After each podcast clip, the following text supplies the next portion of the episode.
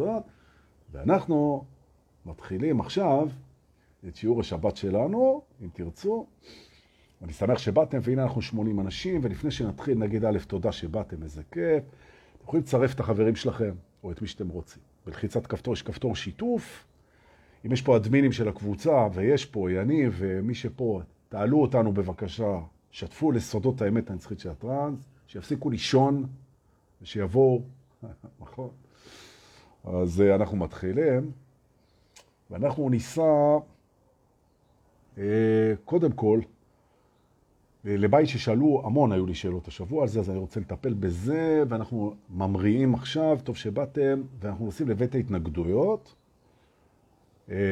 ללמוד קצת מה עושים התנגדויות, זה טוב, זה משחרר בשבת ועל הכיפאק. הנה, יניב אומר לי שעלינו בסודות האמת, למה רק עכשיו חמוד שלי? לא, לא מיד. דורקי, תמיד יש לך שום דבר לא... בוס קשוח. נכון, דווקא זה הפוך, יניב הוא הבוס שלי, כן. והנה טוב, טוב התורן הצטרפה, זה אומר שאפשר להתחיל. בוקר טוב. ברוכים הבאים לבית ההתנגדויות. תובנה הראשונה שלנו היום, זה לנשום. בלי התנגדות. בואו ננשום. שום דבר לא הפריע לי, בדרך כלל אני בונה על ההפרעות, על הקומביינים ועל הטרקטורים ועל המטוסים מנמיכי טוס ועל המצילים וכל מה שעושה רעש. פתאום, קוצרי הדשא, לא. אז בואו נשאר. התובנה הראשונה בבית ההתנגדות היום היא בעצם מההתנגדות הכי בסיסית שלנו. הכי בסיסית שלנו, אנחנו לפני ההתעוררות, מתנגדים למות. זו תובנה כל כך חזקה, תדעו לכם, זה כי מה, ש, מה שקורה בתהליך ההתעוררות, שבאיזשהו שלב אתה מאבד את ההתנגדות למוות, אתה מקבל את, ה, את המוות, אתה בכלל מקבל את כל מה שיקרה מראש.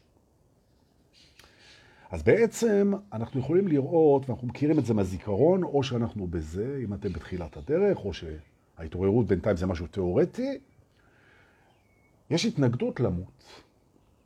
ועל ההתנגדות הזאת אני רוצה לדבר בכמה אספקטים, זה יעשה לנו הרבה טוב, שימו לב. בכלל, לדבר על המוות זה דבר שעושה טוב, אוקיי? תראו, להתנגד למוות זה בסיס הכוח של האגו. למה? כי המוות זו הוודאות היחידה שלו. אם יש משהו שהמוות הוא בעצם, שהאגו, סליחה, שהאגו בטוח בו, זה שהוא ימות. הוא לא בטוח בשום דבר אחר. אפילו בכאן ועכשיו הוא לא בטוח. עד שהוא מתעורר. הוא בטוח במוות. עכשיו, הוא כל כך בטוח במוות, כן, שבעצם, והוא כל כך מתנגד למות, מדוע הוא מתנגד למות? כי הוא לא יודע מה יש שם. וכשהוא לא יודע משהו, אז הוא מפחד ממנו. ופחד זה דבר שהוא לא נעים לו, והוא מתנגד לפחד, נכון? הוא גם מפחד מהפחד, תכף נדבר גם על זה, ואז הוא מפחד מהפחד, הוא מתנגד להיות בפחד, אז הוא מפחד כל הזמן, הוא מפחד כל הזמן מהמוות, הוא מתנגד למצב הזה, ואז המוות זה דבר שגורם לו להיות בהתנגדות בגלל הפחד, ולהיות בהתנגדות בגלל הלא ידוע. הפחד מהלא ידוע הופך להיות הסימבול הרגשי של המוות. מה זה המוות? הפחד מהלא ידוע. בעוד שזה לא המוות.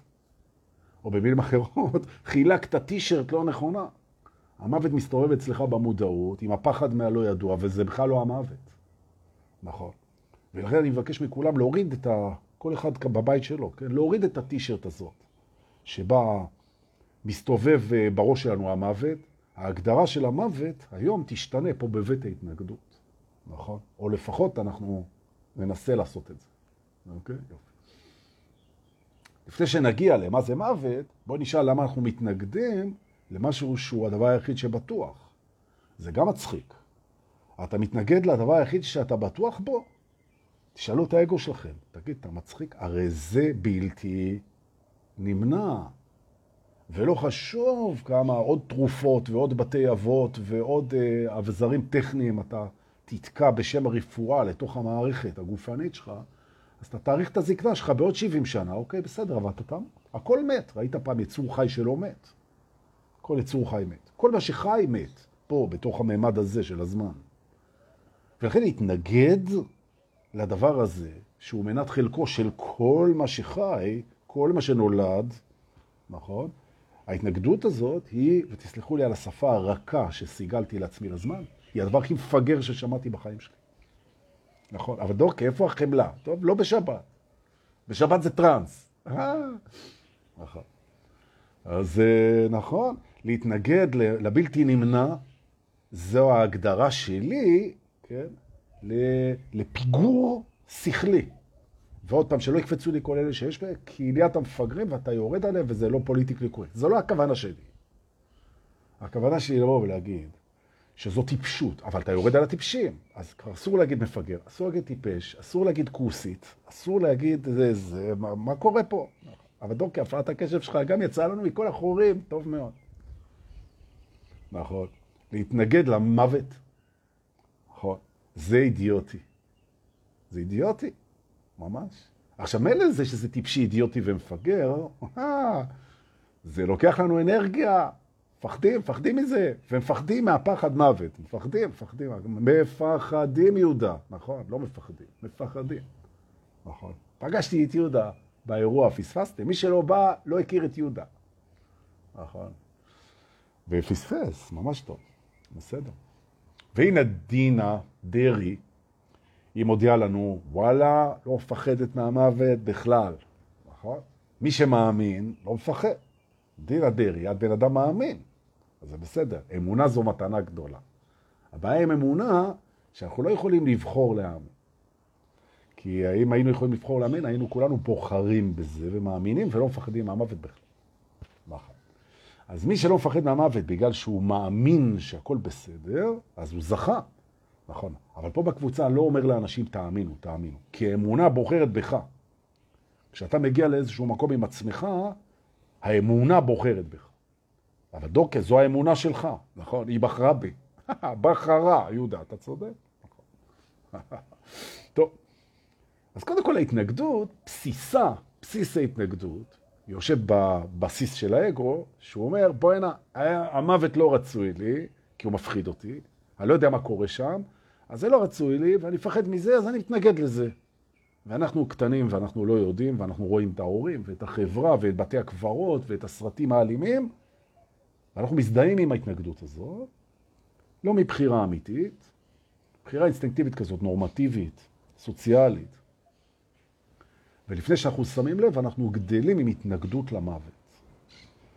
וגם האגו עושה צ'רקסיה קטנה בראש, לטובתו, והוא אומר בעצם, לחיות זה טוב, למות זה רע, ואז הוא גם שופט את זה. כי אני מזכיר לכם, שיפוט זה בין טוב לרע. פתאום המוות זה רע, החיים זה טוב. לא משנה אגב, שיש אנשים שמקטרים על החיים בלי הפסקה, כן? אבל עדיין, החיים זה רע וגם המוות זה רע. הכל רע זה רע, זה שלילים כאלה והכל. על זה אני לא מתווכח איתם. זה פרספקטיבה. אבל להגיד על המוות שזה רע, זה סותר את זה שאתה לא יודע מה זה. אתה אומר שזה רע, זה לא רצוי לי, איך אתה יודע? אתה עלול למצוא מצב שאחרי שאתה מת, אתה תגיד, יאללה, איזה בזבוז של זמן זה היה, כל שנייה שהייתי בחיים פה, מה זה? אני ריחמתי על כל אלה שהם מתו, הם עושים פה חיים לא נורמליים, ואנחנו מתעסקים פה ב... בהישרדות, כשלמעשה, נכון, אתה הרי לא יודע, אינך יודע, אינך יודע, המוות מסמל את הלא ידוע. אתה לא ידוע. אבל הוא מסמל עוד כמה דברים, ואנחנו מתנגדים לכולם. או יותר נכון, התנגדנו לכולם. היום אנחנו מתחילים. אז אמרנו, המוות מסמל את סוף החיים. אוקיי, בסדר. המוות מסמל את הלא ידוע, נכון. המוות מסמל פחד, נכון. המוות מסמל פרידה. ופה כבר יש לאגו קייס, נכון. אנחנו נפרדים מכל מה שידוע לנו, ואגב, אם מישהו מת, אז אנחנו נפרדים ממה שידוע לנו עליו ברמת החוויה. זאת אומרת, לא נפגוש אותו יותר כמו שאנחנו יודעים שהוא.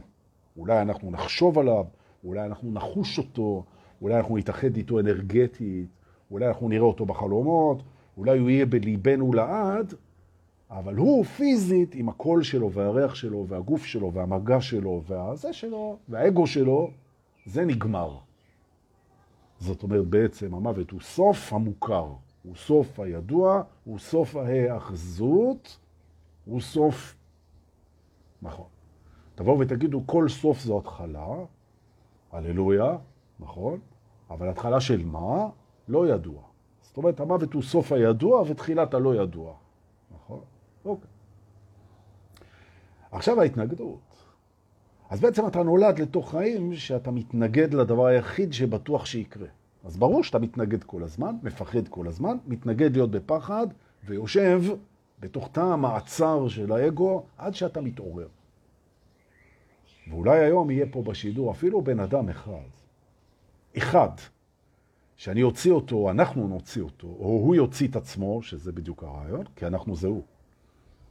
הוא יוציא את עצמו מהתא המעצר הזה, והוא יגיד, בוא הנה, הקבוצה הזאת, היום פתחתי איתם שידור, ויצאתי מתא המעצר של האגו, הללויה, החיים מתחילים. אז בשבילך, יקירי, אנחנו נעבוד פה כולנו בכל הרמות. שים לב. אוקיי. המוות הוא מעולה. הוא נהדר. הוא מתנה. הוא מתנת אל. הוא הדבר הכי עוצמתי שאתה יכול לחשוב עליו מבחינת מתנה. ממש, ממש. זו מתנה אדירה. מדוע? קודם כל, בזכות המוות אתה חווה חיים. זאת אומרת, בלי מוות אין חוויית חיים. בלי סוף אין התחלה. אתה התחלת לחיות. אם לא היה לזה סוף, לא היית יכול להתחיל. וכך גם, יהודה, שים לב, וכך גם כל יצור חי שצעד ויצעד על פני האדמה. כדי לחוות חיים, כדי לדעת חיים, כדי לדעת אישה, כן? שזה יפה, כן? מומלץ אגב, זה חייב להסתיים. זה חייב להסתיים. עכשיו אנחנו צריכים להבין משהו. זמן זו אשליה, אין זמן. זמן לא קיים. זאת אומרת, כדי שאנחנו נחווה תופעות, אנחנו צריכים לייצר השוואה. השוואה זה אלגוריתם שמצריך זמן. זמן לא קיים, או במילים אחרות, החוויה היא שקרית. כשמשהו נוצר, הוא בשנייה הזאת נעלם, באותו רגע. כשמשהו מתחיל, הוא יסתיים. אור וחושך בחוויה באים ביחד. אבל אלוהים, שהוא גאון חבל הזמן, הוא גילה או פיתח או יצר או ברא בעצם את האפשרות שלנו להפריד באמצעות האגו בין ההתחלה לבין הסוף, בין האור לבין החושך, בין אני לבין מישהו אחר. היכולת הזאת להפריד אחד לשניים שהם לא אותו הדבר, או שהם שני צדדים של אותו הדבר, או משלימים, כן? הרעיון הזה של ליצור הפרדה כמעט תמיד זה באמצעות הזמן.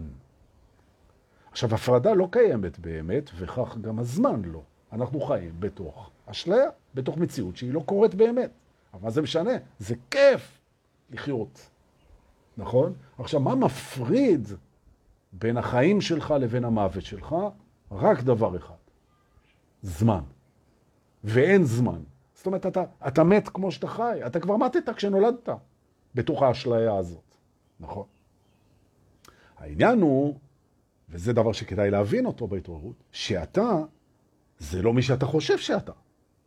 כי מי שאתה חושב שאתה נולד, אז הוא גם כבר מת, אני אומר לך. או במילים אחרות, תדע, אתה מתנגד למשהו שכבר קרה, לא למשהו שיקרה. עכשיו רמת הדביליות שלנו היא עולה. אנחנו נהיים ויותר יותר דבילים. למה? מקודם התנגדנו, כמובן אני אומר את זה בצחוק, כן? אנחנו התנגדנו למשהו שאי אפשר למנוע אותו. רמת דביליות א'.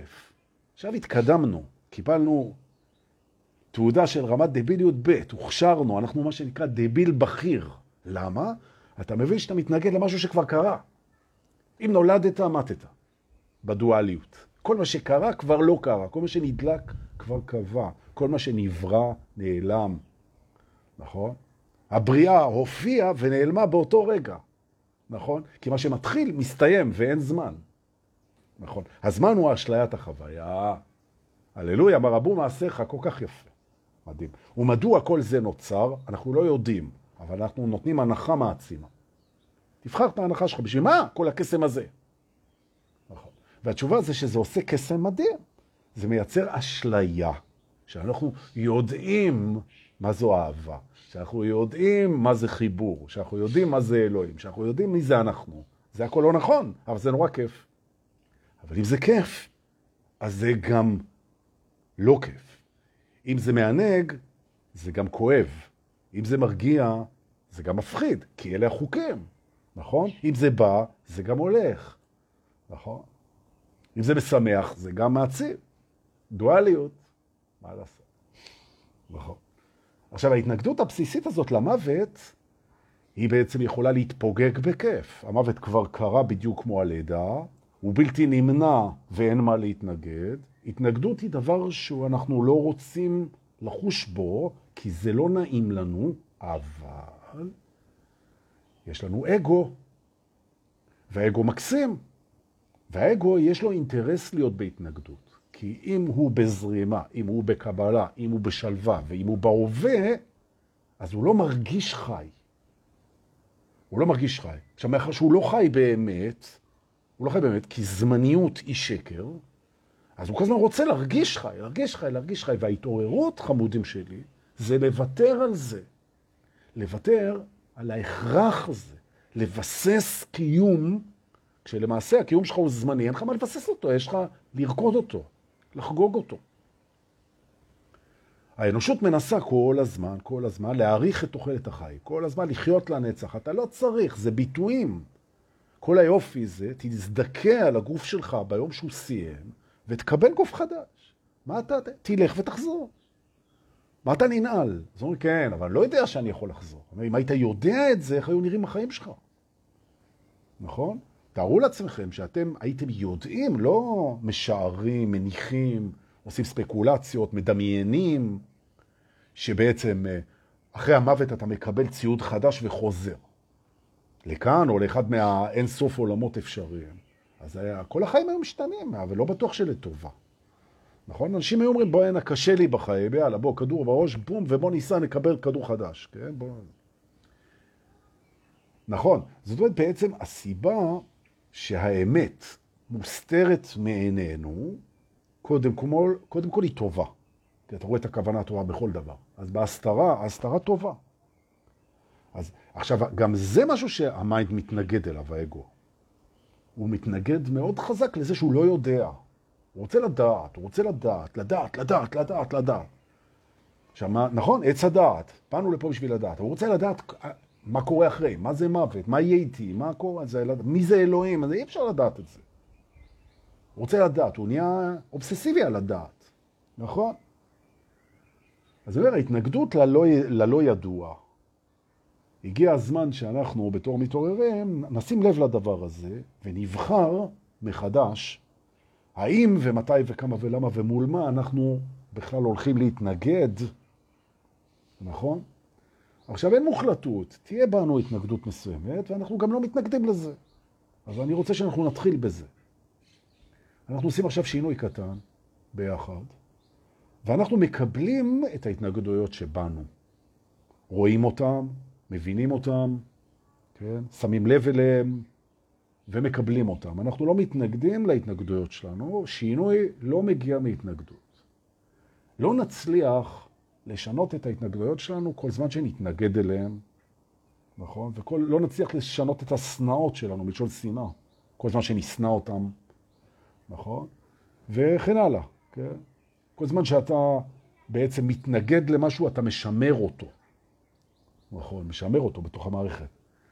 ולפעמים רועי רוזן, הוא טועה בניסוח, תסלחו לו, הוא אומר, אתה מנציח אותו. שהכוונה שלו זה אתה משמר אותו לכל חייך, אם אתה, זה הכוונה, וחייך הם לא נצח. נכון. שימור אינו נצח. נכון. לנצח שום דבר לא נכנס, כי אם הוא נכנס הוא גם יצא, אז אין כניסה לנצח. נצח זה אמת, מהות. אז אי אפשר להנציח דברים. למה אני מספר את זה?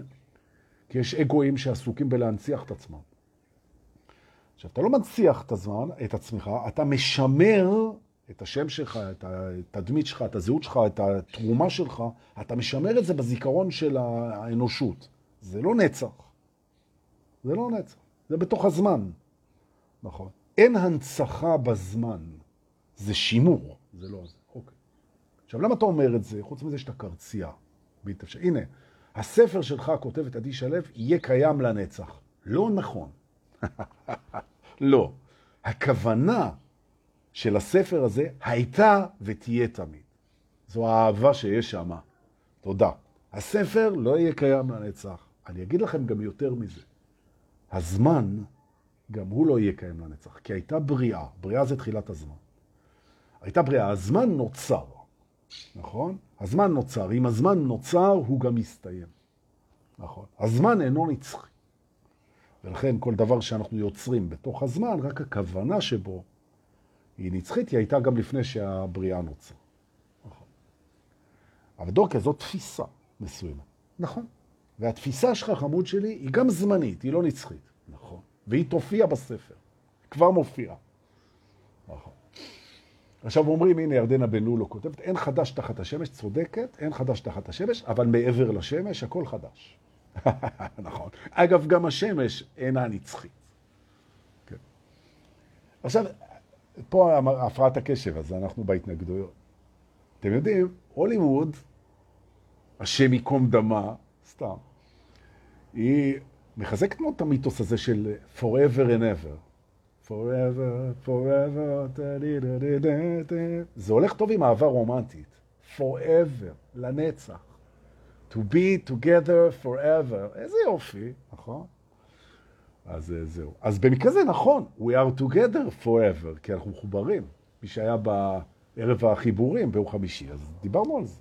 החיבור הוא נצחי מעצם זה שלא היה ניתוק. אבל כדי לדעת את זה היינו חייבים להתנתק. להתנתק אפשר רק באשליה, and here we go again. אוקיי? בסדר. ההתנגדות הבסיסית למוות וללא ידוע ולסוף, כן? כשאנחנו מטפלים בזה בתוכנו, או מדריכים את עצמנו, באמת לבוא ולהגיד, אני מקבל את זה שאני בהתנגדות במודעות שלי, אני מקבל את זה שאני זה לא המודעות שלי, אני מקבל את זה שאני זה לא האגו שלי, לא המחשבות שלי, לא העבר שלי, לא הרצונות שלי ולא הפחדים שלי, אני מקבל את זה, ולפיכך אני מקבל את ההתנגדות של האגו לדברים שהוא לא יודע ושהוא מקבל את זה. בשנייה הזאת נוצר קסם בתוך המערכת. נוצר קסם. כי כשאנחנו מסכימים לקבל את ההתנגדות שהיא לא שלנו, אלא של האגו שלנו, אז הקסם הראשון שנוצר זה זה שאנחנו יכולים להתבונן בה כשהיא מופיעה, במקום לזהות אותה בתוך מערך ההזדהות שלנו. זאת אומרת, מי שהיה בהרצאות ובסדנאות, לקראת הספר, מה שנקרא buffering. זאת אומרת, התנגדות היא כבר לא ממלאת אותנו בתחושה, אלא אנחנו מתבוננים בעולה. זאת אומרת, אנחנו לא מזדהים איתה ולא מתנגדים לה. וזה שאנחנו לא מתנגדים לה, מאפשר לה להיות נפרדת מאיתנו, מה שהיא באמת, כי אנחנו זה לא החוויות, לא התחושות, לא הזיכרונות, לא הרצונות, לא... נכון? וכשאני רואה את ההתנגדות עולה ואני לא מתנגד לה, אני יכול לעטוף אותה בחיבוק של נצח, של אהבה, כי קבלה, אהבה, הכלה, כן? וחיבור זה מהנצח, זה לא משתנה, זה תמיד אותו דבר. ואז בעצם נוצרת כמו אצל ילד קטן ומתנגד, שבא הביתה עצבני והוא כולה בהתנגדות, ואתה מחבק אותו ונושם איתו ורואה אותו, לא מזדהה איתו, ומנחם אותו וחומל אותו, הוא מקבל הרפאיה. ופתאום השרירים שלו נרפים, והוא נושם סדיר. ופתאום אתם רואים שההתנגדות הבסיסית שלנו אל הלא ידוע, אל הפחד, אל המוות, אל הסוף, אל הפרידה, שזה דרכו של העולם וזה בסדר, היא מתרככת. וברגע שהתנגדות הבסיס מתרככת ומקבלת חיבוק ולא התנגדות, היא מקבלת מקום ולא דחיקה או הכחשה או התעלמות, שהיא מקבלת חיבוק ולא דחייה, אז חל ריפוי. ומה שיפה זה שמאחר ש, כן? מאחר ש, שים לב יהודה, איזה עברית, וואי וואי. שזו התנגדות הבסיס שלנו, כל ההתנגדויות שלנו בעצם מחוברות להתנגדות הבסיס הזאת, ואנחנו עושים הקלה בבסיס, ורמת ההתנגדות הכוללת שלנו, בכל ההתנגדויות שלנו, לכל הדברים, מקבלת נועם, נוחם ומזור. אה, יהודה, תראה, אני... נכון. נכון. עכשיו, זה מאוד חשוב, הדבר הזה, כי כשהאגו רואה שהוא יכול לבוא עם ההתנגדויות שלו, הפחדים שלו, הלחצים שלו, המתחים שלו, הביקורת שלו, השיפוט שלו והנפרדות שלו, אליכם מבפנים. ואתם לא רק שאתם לא מזדהים איתו, אלא אתם מחבקים אותו, אוהבים אותו, מנחמים אותו, נותנים לו מקום ומסכימים להרגיש בלי להזדהות, הנה אני מגיע לתובנה הכי חשובה בריפוי, נכון? אני מסכים להרגיש את זה בלי להזדהות עם זה, אז זה יכול לעלות לפני השטח באמת. כי ההזדהות היא נורא מפחידה. אם אתה מזדהה עם הפחד, אתה מזדהה עם האימה, אתה מזדהה עם ההתנגדות, אתה מזדהה עם הנפרדות, אז זה מציף אותך, וזה נורא לא כיף להיות בזה, ואז אתה נהיה זה, וזה לא עולה עד הסוף. זאת אומרת, זה מציף אותך תחושתית, אבל זה לא מקבל את המקום, כי אין, אין לזה יותר מקום, אתה לא יכול יותר. ובעוד שאתה זה שמתבונן בזה, וזה שנותן לזה מקום, וזה שעושה buffering, ונושם עם זה, ומחבק את זה, אבל לא מזדהה עם זה, אז ההתנגדות הזאת יכולה לעלות ולקבל מענה אוהב ולרדת בעוצמות שלה.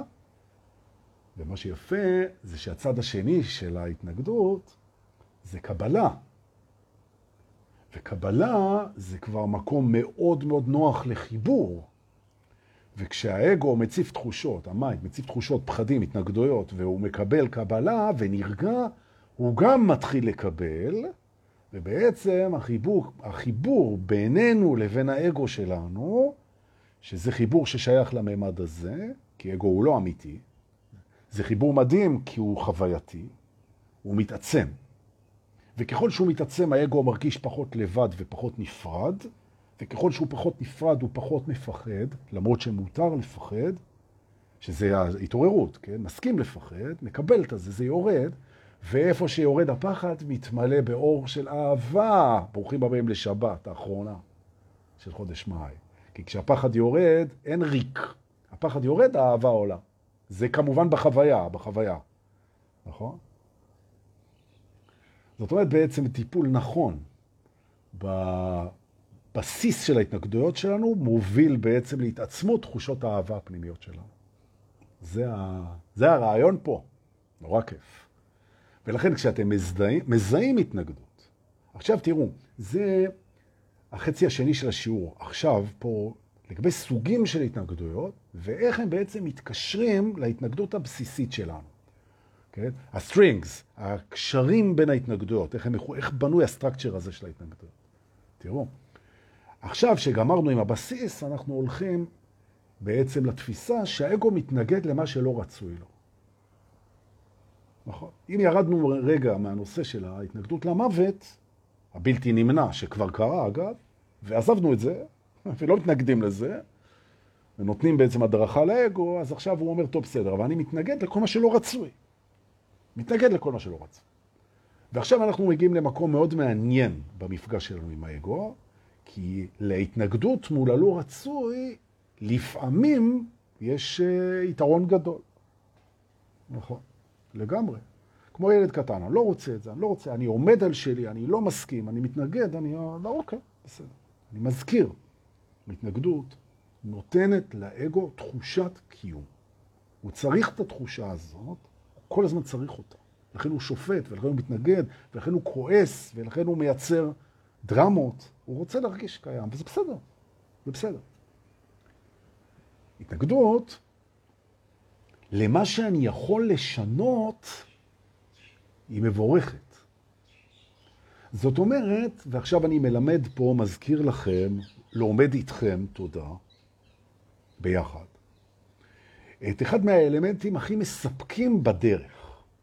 זאת אומרת, אתם הולכים לחוות היום סיפוק. באמת. תשאירו את היכולת שלכם להתנגד, של האגו שלכם, להתנגד לעתיד לא רצוי. למרות שהעתיד עוד לא התחיל. נכון? זאת אומרת, מאחר שהעתיד הוא נמצא רק במחשבות, אין עתיד מחוץ למחשבות. עתיד הוא תמיד במחשבות. מה זה, דורקה, מה זה העתיד? עתיד זה מחשבה. נכון. עכשיו אומר, התנגדות למחשבה מסוימת, אתה מתנגד למשהו שהוא לא אמיתי, מחשבה היא לא אמיתית, וזה בסדר. למשל, המחשבה שישראל לא תהיה דמוקרטיה בעתיד, זו מחשבה שאני מתנגד לה. בשביל מה אתה מתנגד לה? זה עוד לא קרה. כי אני רוצה לתת לאגו שלי גם משהו להתנגד, אני צריך לזרוק לו איזה עצר. אז המחשבה הזאת, שישראל לא תהיה דמוקרטיה, היא מעוררת אצלי התנגדות. אין בעיה, ההתנגדות היא למחשבה, היא לא למשהו אמיתי, זה עוד לא קרה. אבל זה טוב. למה זה טוב? כי ההתנגדות הזאת תוביל אותי לבחירה נכונה בקלפי, למען הדמוקרטיה. היא תוביל אותי להסביר לאנשים בשבת בבוקר מה לעשות כדי שנהיה דמוקרטים. היא תוביל אותי לפעולה. פעולות הן גם רק בהווה.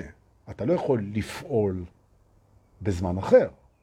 או במילים אחרות, התנגדות לעתיד תוביל אותי לפעולה בהווה. הללויה. פעולה למה? כדי שמה שאני רוצה בעתיד יקרה. אז אה, לשם ההתנגדויות. אז עכשיו אני מסכם לנו את זה, אוקיי?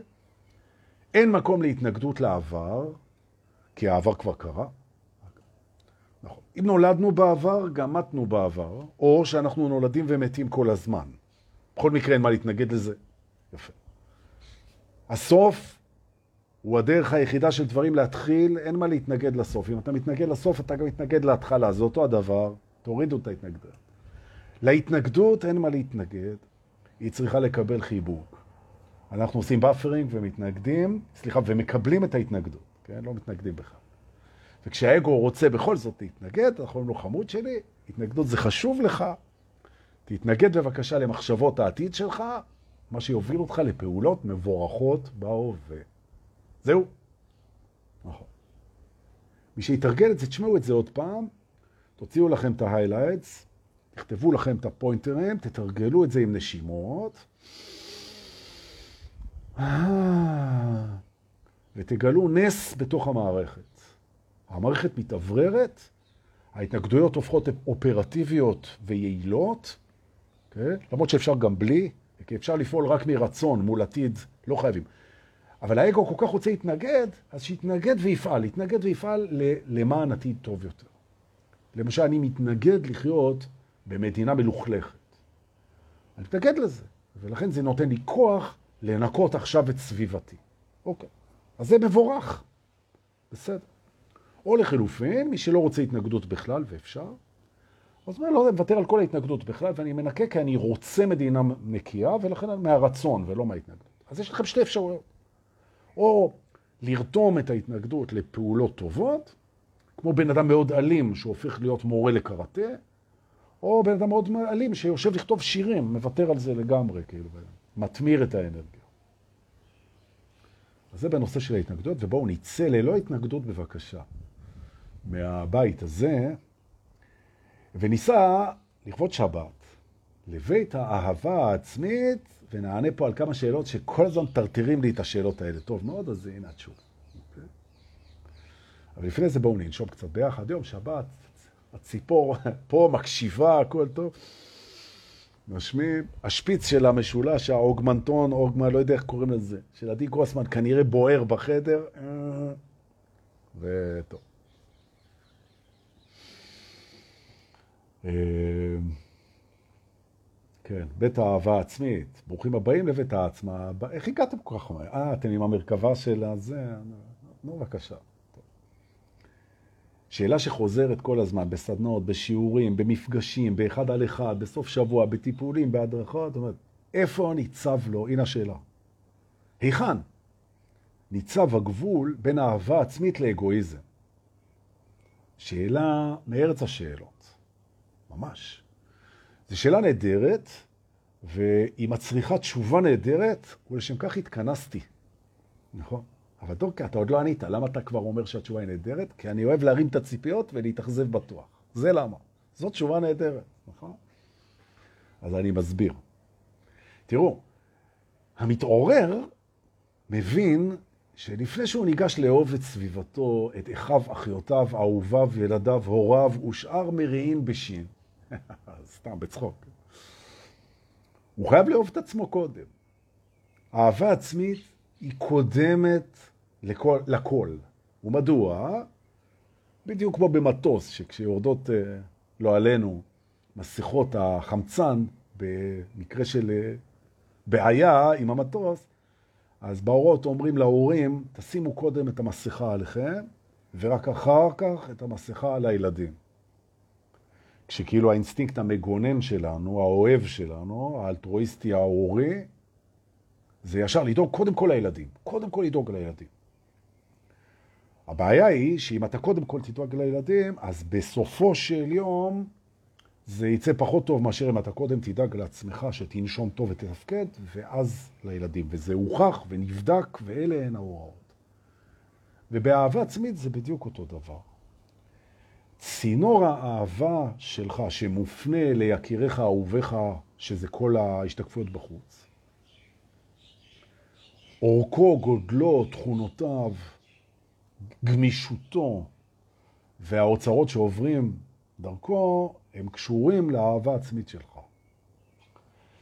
ובעצם אם אתה תהיה עסוק כל הזמן בלהפנות את האהבה שלך החוצה, אז א', הסורס, איך אומרים, המקור של הדבר יתייבש, כן? כי אתה לא דואג לעצמך. שתיים, האשליה הזאת שאתה פועל החוצה בלי לפעול פנימה היא שקר, כי זה קורספונדטיבי, נכנס ויוצא, מתקשר. אתה בעצם הרבה מאוד פעמים לא אוהב את עצמך במקומות מסוימים, ואתה מייצר מנגנוני פיצוי רגשיים שהם בעצם פחד, בלי לשים לב. למשל, אתן לך דוגמה, אתה לא מקבל מעצמך הערכה, ואז יוצר מצב שאו שאתה אובססיבי לקבל הערכה בחוץ, או שאתה כל הזמן מעריך אנשים אחרים. מה שאגב מקצין את התחושה שלך בהשוואה. זה, זה כל מיני דרכים, סליחה על המילה, אינפנטיליות, שבהם האגו מתמודד עם תחושות החוסר שלו, הנפרדות שלו, הפחד שלו, החסך שלו. בתהליך ההתערערות אנחנו עוצרים את התהליך הזה. מפסיקים לרצות, מפסיקים קומפנסציות, פיצויים, אנחנו מפסיקים את כל זה. כל מי שהלך להדרכה אצל מדריך רוחני רציני, הוא מבין את זה, שאנחנו קודם כל עוצרים את הקומפנסציות ואת את סגירת החסכים החיצונית ואת ההגזמות ואת הריצוי. ואפשר לרשת את זה, זה שזה 16 פעולות כאלה שאנשים עושים, שמיד אתה יודע שהבן אדם הוא, הוא לא מקבל מספיק אהבה מעצמו. וזה קל מאוד לראות. עוצרים את זה, עוצרים את זה, על ידי זה שמסתכלים על זה, מתבוננים את זה. מתבוננים בזה ולא מתנגדים לזה. הנה, חזרנו לדבר הזה. כשאתה פוגש את עצמך ממקום אוהב, החיים שלך משתנים. נכון, הם משתנים. עכשיו, מה הבעיה? שאנחנו חיים בחברה שהיא, יש לה נקודה זהירה ועדינה על הנושא של להיות אגואיסט. אגואיסט זה אחד שחושב על עצמו, הוא מרוכז בעצמו, הוא חושב על עצמו יותר מאשר על האחרים, הוא דואג לעצמו יותר מאשר לאחרים. בצבא אנחנו פוגשים מבחנים אה, סוציו, כן, סוציומטריים, כן? עד כמה אתה מקריב את הסביבה עבור הרצונות שלך, כמה אתה סופר אחרים, כמה אתה מתחשב באחרים, כמה זה... עכשיו, אתה בא לעשות תהליך של אהבה עצמית, וזה הרבה פעמים בא על חשבון הסביבה, לפחות בהתחלה, כי אחר כך יש לך יותר יכולות. ואז נכנסת קונפרנטציה, מגיע עימות בין הרצון שלך לאהוב את עצמך כדי ש... יותר ויותר, כדי שתוכל גם לאהוב את הסביבה יותר ויותר, זה תהליך, לבין הרצון שלך לא להיתפס כאגואיסט מניאק. נכון. ואת זה באתי היום. את זה באתי לסדר היום, אה? איזה ככה, זה. קטונתי, אבל על זה באתי לדבר קצת. לפני שאני הולך לרקוד טרנס, תעזבו אותי בשקט. נכון. וכשאני הולך לרקוד טרנס, אז המשפחה אומרת, מה, יום שבת, מה זה אתה עכשיו נוסע למדבר? וזה, ומה איתנו? אנחנו פה בזה, תסתדרו, אתה אגואיסט. נכון? למה אתה לא איתנו בשבת? אבא, אנחנו רוצים שאתה תהיה. כל הילדים רואים את ה... נכון. תהיה איתנו.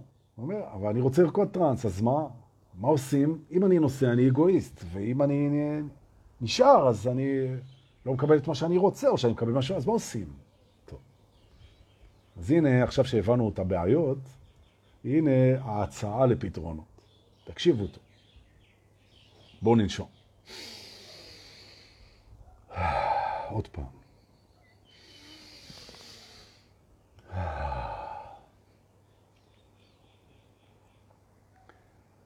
פה מדובר הרי על קבלת החלטות.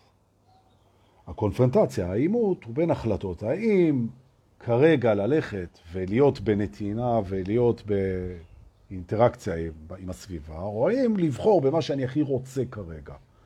זאת אומרת, אנחנו בעצם במערך החלטות שקשור לרצונות שלנו. ולכן בעצם היום פה בבית האהבה עצמית, הנושא הראשון הוא הרצונות שלנו. עכשיו תראו, כשאנחנו מיטיבים עם עצמנו, אז האגו יגיד, מה אני הכי רוצה, ואת זה אני רוצה לעשות. אני הולך על הדבר שאני הכי רוצה כרגע לעשות, זה יכול להתאפס כאגואיזם, וזה יכול להתאפס כאהבה עצמית. אוקיי? איך אני אדע? איך אני אדע אם זה אגואיזם או אם זו אהבה עצמית? התשובה, התשובה, אתה לא יכול לדעת, כי אפשר לראות את זה גם ככה וגם ככה. ולכן עוד פעם, איך אני אדע, איך אני אדע, איך אני אדע? אתה לא תדע. זה לא עניין של לדעת, זה עניין של גישה. השאלה זה לא מה אתה יודע, וזה גם לא מה אתה עושה. זה מאיפה אתה מביא את הבחירה. זאת אומרת, הנה התובנה הראשונה שלנו. אהבה עצמית היא לאו דווקא הפעולה שמיטיבה איתך מול הרצון, אלא מאיפה הבאת את הבחירה. זה הסיפור. ועכשיו השאלה היא שאלה כזאת. האם, מה מטרת הבחירה שלי? עכשיו, אם מטרת הבחירה שלי היא אהבה עצמית, זה חשוב מאוד שאני אראה איך הבחירה הזאת מתורגמת אחר כך לאהבה החוצה, מול השיקוף. זאת אומרת, הרישיון שלי לדאוג למה שאני רוצה קודם, אני מוציא את הבחירה הזאת בידיעה שזה יתורגם אחר כך לנתינה, ולא ייעצר בכיף שלי. זאת אומרת, אם אני היום, הנה אתם בדילמה שלי, מחליט ללכת למסיבת טרנס ומשאיר את המשפחה. אז השאלה זה שאני אהנה, זה סבבה, אני אהנה גם בלהישאר עם המשפחה. שניהם רצויים לי, כן? זו בחירה של עשירים. כן? האם להישאר עם המשפחה זה כיף גדול, או האם ללכת למסיבת טרנס זה כיף גדול. אם היה אפשר לקחת את המשפחה למסיבת טרנס, הייתי מציע להם, אבל א', הם לא רוצים, וב', זה לא המסיבה המתאימה. אוקיי. כי לפעמים הקומבינציות, אבל זה לא המקרה פה. המקרה פה זה נסעת למסיבה? כן. רקדת? כן. פגשת אנשים? כן. הבאת את עצמך לידי ביטוי? כן. היית בטבע? נשמת? היה כן. יופי. חזרת. עכשיו, איך הם נהנים מזה שהיית שם? האם אתה מביא איתך את השלווה של הטבע, את החיבור עם האנשים, את המצב רוח הטוב, את הנכונות לעזור, את ההשקעה בארוחת הערב? האם אתה מביא את הסליחה?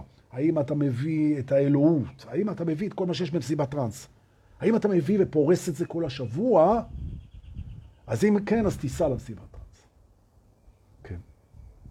נכון. אז עכשיו זה יהיה אגואיזם, אבל אחר כך כולם ייהנו מזה. אוקיי? ופה בדיוק אותו דבר, שאתה מוריד את מסכת החמצן, ותכף אין חמצן במטוס.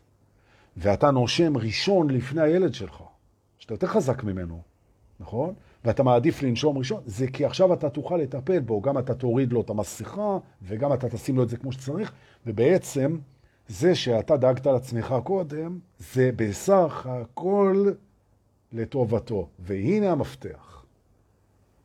פתיחה קצת ככה, אבל הגענו. שאלת האהבה מול האגואיזם, אהבה עצמית מול אגואיזם, היא שאלת בסך הכל.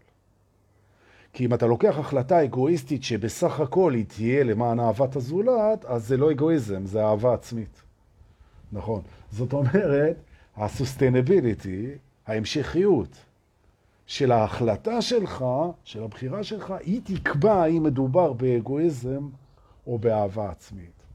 זאת אומרת שאם אני בוחר בחירות לטובתי כרגע, בידיעה שזה ישרת את הסביבה בהמשך טוב מאוד, זו אהבה עצמית, זה לא אגואיזם. למרות שזה יכול להתאפס ברגע כהעדפה אגואיסטית. ולכן בעצם, אם אתם רוצים להיות פחות ופחות אגואיסטים ויותר ויותר באהבה עצמית, אנחנו מסתכלים על הבסך הכל, ולא על הרגע.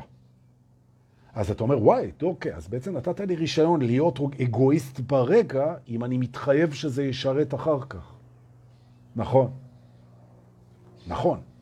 וזה טוב מאוד מול סחיטות רגשיות. כי אתה יודע, עשית pledging, עשית התחייבות, שזה שאתה בחרת כרגע לעשות את מה שטוב לך, זה יתורגם מני מונים לטובת הסביבה, ולכן זו אהבה עצמית, אחד. שתיים, וזה מאוד קשור לאיפה גידלו אתכם ובאיזה חברה אנחנו חיים, כן? האם יקבלו אותך כמו שאתה, גם כשאתה כרגע דואג לתחת של עצמך? האם האגואיסט שבך, ויש בתוכנו אגואיסט, כמו שיש בתוכנו אלטרואיסט, האם האגואיסט הזה, הוא ימנע מהסביבה לאהוב אותך? כן? שזה אומר שזה אהבה על תנאי. זאת אומרת, חברים, אני אולי כרגע אגואיסט, אבל תאהבו אותי גם כשאני אגואיסט, אין בעיה. אולי תיתנו לי ביקורת. אולי אני אצטרך לקבל את זה שגם אתם לפעמים אגואיסטים. אולי גם לאגואיסטים מגיעה אהבה. אין בעיה. תיתנו ביקורת בונה, אין בעיה. תיתנו הצעה לאחרת, אין בעיה. אבל מותר לנו גם לפעמים להיות אגואיסטים. מותר לנו, בלי שישללו את האהבה מאיתנו. ולמה זה חשוב? כי הרבה אנשים מוותרים על עצמם, אני רוצה להגיד זה עוד פעם, הרבה אנשים מוותרים על הרצונות שלהם, על התשוקות שלהם, על החשקים שלהם, ועל מה שמגיע להם בעיני עצמם, שזה קורבנות, אגב, הם מוותרים על זה כי הם חוששים, פוחדים, שאם הם יעשו את מה שבא להם והכל הזה, הם יאבדו משהו, הם יאבדו את האהבה, הם יאבדו את הקשר, הם יאבדו את הערכה, הם יאבדו את החיבור. זאת אומרת, הם פועלים מפחד. זאת אומרת, הם לא אגואיסטים כי הם מפחדים להיות, מפחדים להיות, ולא בגלל שהם בחרו בזה באמת, כי פחד זו לא בחירה. נכון, פחד משתלט לך על ההחלטה.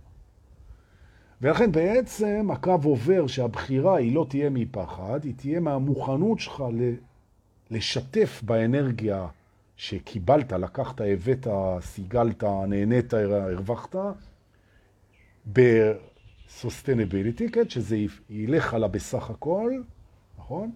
ושאתה מוותר על הדעת, כי אתה לא תדע ותקשיב ללב שלך. וזה בסדר לטעות, והמקום שבו אנחנו משחקים עם התפר בין אהבה עצמית לאגואיזם זה מקום של טעויות ולמידה, וגם הסביבה תלמד ותיתה, יחד איתנו. וזו גדילה. נכון, נכון. ולפעמים אנחנו תופסים את עצמנו שהגזמנו, ובעצם היינו אגואיסטים. לקחנו לעצמנו על מנת לקבל ולא על מנת לתת, נכון? אז טעינו, אז נדייק, אז נלמד, ואתה חייב לעשות את זה יחד עם זה שאתה נותן לאנשים אחרים את האפשרות לעשות את זה בעצמם. נכון? וצפה את זה שאם אתה ממריא לך בשבת למסיבת טרנס ומשאיר את המשפחה מאחורה, אז צפה את זה שיכול להיות שהאישה פתאום תמריא ללונדון לשמונה ימים ותשאיר אותך עם המשפחה, ויכול להיות שזה too much, ויכול להיות שזה לא עומד מול שבת, ויכול להיות. נכון, וגם היא בודקת את הגבולות שלה, נכון? וכנ"ל לילדים וכנ"ל לסביבה, נכון. כשאתה מגדל סביבך ילדים, משפחה, חברים, הורים, נורא חשוב שיהיה ערך שנקרא לבוא לידי ביטוי ולקבל את מה שאתה רוצה וללכת על החלומות שלך. ותתפלאו כמה אנשים מגיעים אליי לדבר והם ויתרו או מוותרים על החלומות שלהם כי הם חושבים, מרגישים, שזה אגואיסטי מדי. ולוותר על החלום שלך מהמחשבה שזה אגואיסטי מדי, זה מחיר כל כך גדול, ויתור על החלום, זה מחיר כל כך גדול, שזה כבר מייצר מרירות מול הקשרים של האנשים, שבגלל שלא רציתי, ויכול להיות שאם היית הולך על החלום, הם היו יכולים להכיל את זה. אולי היית אה, משחרר להם אנרגיה במקומות אחרים, אולי היית מבקש זמן מסוים, אפשר לסדר את זה. בכלל, לוותר על חלומות לא כדאי, והמחירים הם אף פעם לא המחירים כמו שאנחנו רואים אותם. אז אם אתה מפחד לרדוף על החלום, וזה הסיבה שלך, שזה יתפס כאגואיסט, אז יש דרך לעשות את זה. יש דרך לרדוף אחרי החלומות ולמזער נזקים. ולא הייתי מוותר כל כך מהר על חלומות ועל מימוש עצמי ועל רצונות ועל תשוקות ועל נכון. הייתה אצלי מישהי לפני איזה שלושה שבועות, היא שוקלת לעזוב את בעלה. למה? כי הוא, אני אומר את זה ככה, לא כיף לה איתו במיטה. וגם אף פעם לא היה. כיף. לא חשוב שהתקשורת ביניהם על הפנים, ולא, עזבו את זה. היא אומרת, אני לא רוצה לבגוד בו, זה לא אני. אני לא רוצה לבגוד. אמרתי לה, תשיגי מהאב. היא אומרת, אני לא רוצה. אני מעדיפה לעזוב אותו מאשר לבגוד בו, ולא להתעסק עם בגידה, כי מגיע לי, אחרי 50 ומשהו שנה, מגיע לי סקס טוב. ואני מאמינה ומבינה שיכול להיות לי דבר כזה, ואני לא רוצה לוותר על זה יותר. אז אמרתי לו, תקשיבי, לפני שאת עוזבת איתו, בשביל זה צריך לדבר איתו על הדבר הזה. ויכול להיות שזה, יכול להיות שיש דרך אחרת. ואת המשך הסיפור אני אספר פעם אחרת. זה היה מעניין מה שקרה שם. אבל דורקה, מה אתה עושה לנו פה teasing? בא לי. נכון. אבל זה בשביל עצמך, אנחנו לא נהנים מזה. אתם תהנו מזה בהמשך. בקיצור, חשוב מאוד לאהוב את עצמנו. אני רוצה להזכיר שהבסיס של האהבה העצמית, ופה כבר אין בעיה עם אגואיזם, הוא לא קשור בכלל ל- לרצון. מה אני רוצה עכשיו, איך אני רוצה את החיים שלי, אני רוצה אורגזמות, אני רוצה מסיבות טרנס, אני רוצה כסף, אני רוצה להיות לבד, אני רוצה, אני רוצה זמן לעצמי, אני רוצה, אני רוצה את ה... הבסיס של המקום הוא בכלל לא קשור לרצון, הוא קשור לקבלה. אהבה עצמית, הבסיס שלה, זה זה שאתה מקבל את עצמך בכל מצב. גם כשיש לך ביקורת על עצמך, גם כשטעית, גם כשנכשלת, גם כשאתה מגעיל את עצמך, גם כשפגעת, נכון? גם כשיצאת קמצן, תככן, קטנוני, ולכולנו יש את הקטעים האלה, כן? או בכללי כשנכשלת, נכון? האם אתה אוהב את עצמך גם כשאתה נכשל, ואתה נכשל, וכשאתה טועה, וכשאתה עלוב נפש, וכשאתה כועס ושונא, נכון? ופוחד.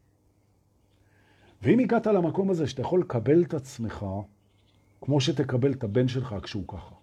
הרי גם אם הבן שלך יהיה נרקומן ולוזר, וגם הוא יפגע באנשים חס וחלילה, אתה תקבל אותו. אתה תקבל אותו. אתה, אתה לא תהיה שיפוטי מולו. נכון? זו, זו הורות. זה מקום שאתה תקבל אותו. יהיה לך מה להגיד לו, יהיה לך ביקורת עליו, אבל זה, אתה לא תחסוך את אהבתך מהבן שלך בגלל שהוא טעה או פישל או פגע או, או הפסיד או, נכון? או נטש או הלך או הכעיס, אתה תאהב אותו.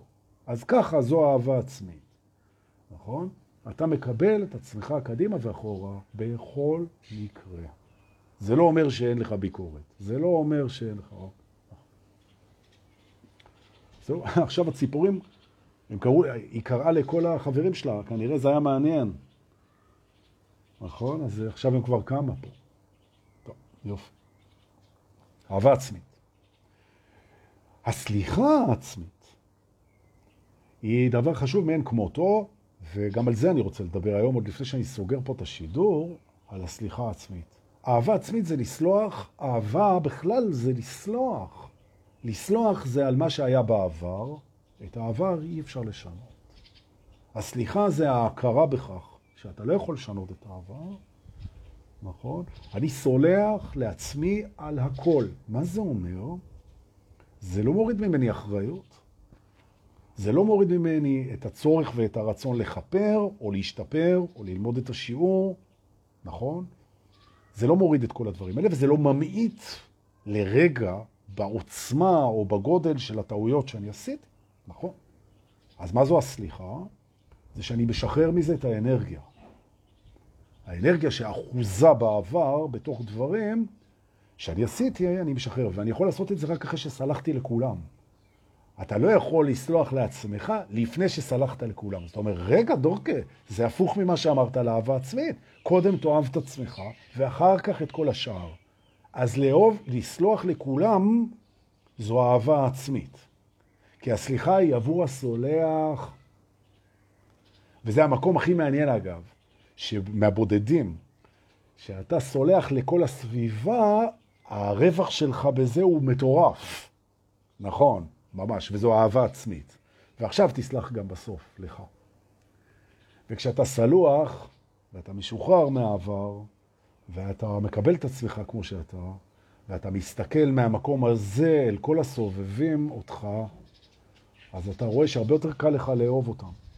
נכון? כי סלחת גם להם וקיבלת גם אותם וכן הלאה וכן הלאה וכן הלאה. וזו אהבה עצמית, וזה מה שרציתי על זה להגיד היום. זה המקום להגיד תודות לחבר'ה שמעלים אותנו, ואני לא אומר את השמות עכשיו, שמעלים אותה בכל מיני מקומות, לחבר'ה שמשתפים אותנו, לחבר'ה ששולחים לי, ולכולכם שבאתם. אה, תנשמו עמוק, תאהבו את השבת הזאת. זה היום היחיד שיש לנו היום. אז יופי, ואנחנו נתראה בלייב הבא. תודה שבאתם. שבת שלום.